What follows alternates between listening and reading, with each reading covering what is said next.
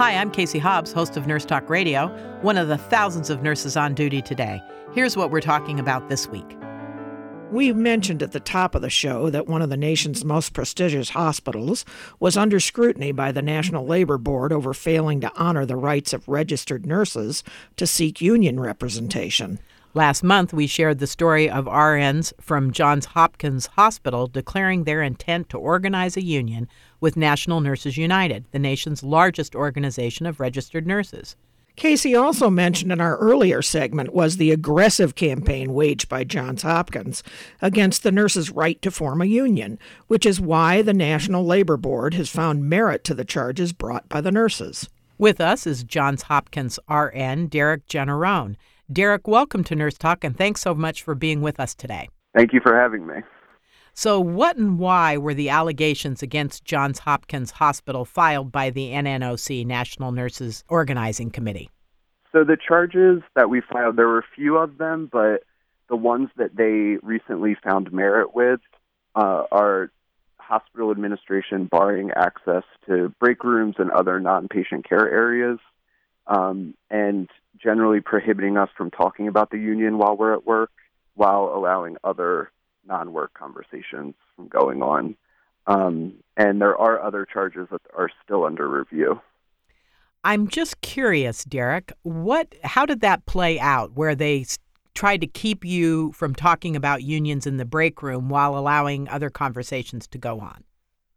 Basically, they pretty much barred us exactly how you would think like physically standing in front of the break room and not letting us walk in, uh, kicking us off units, um, and that's my personal experience.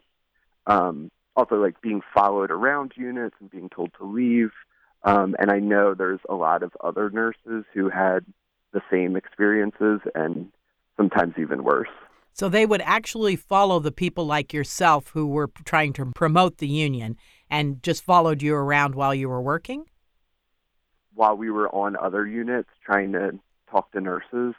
Um, they would follow you around. To, yeah, like we would try and go into break rooms to give all the accurate information, talk to our fellow nurses on other units, and when we would come onto the unit, they would either tell us immediately to leave or stand in front of the break room door, not let us go in.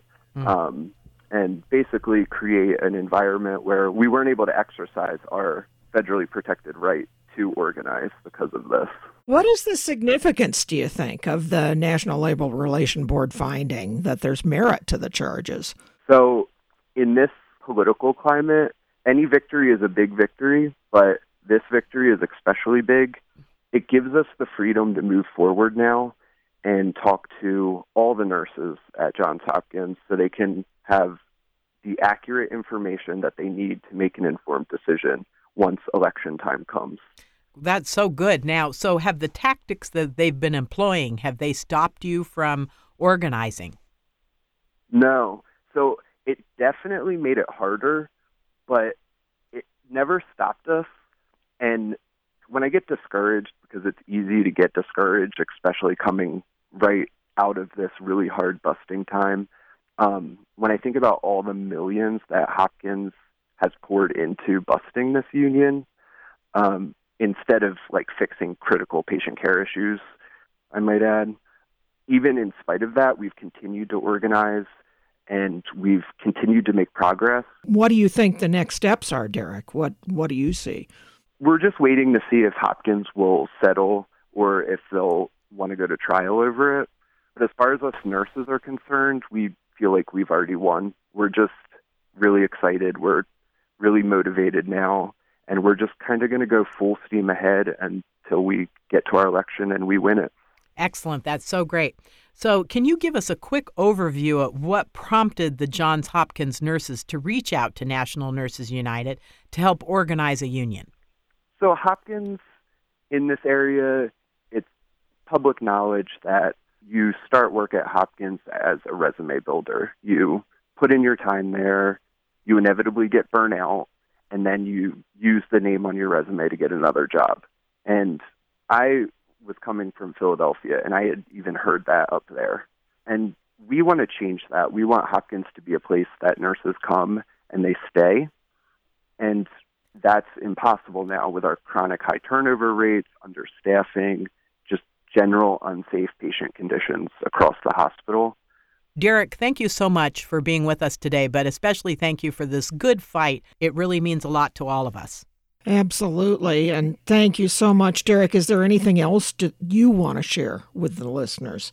Well, I would just like to say thank you to you all and all the nurses in California, across the country, and around the whole world who have spoken up in support of us. Um, it during the last few months of really hard busting, it felt really good to know that all these nurses all over were, you know, in our corner. And if there's anybody I want in my corner, it's a bunch of fired up nurses. So it really helped us get through that time. So thank you.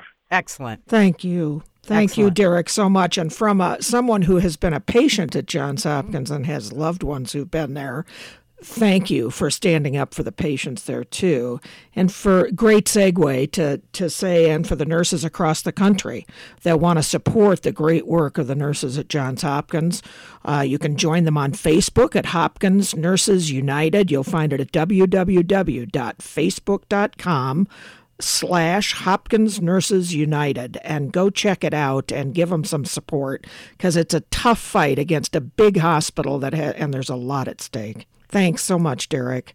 Thank you.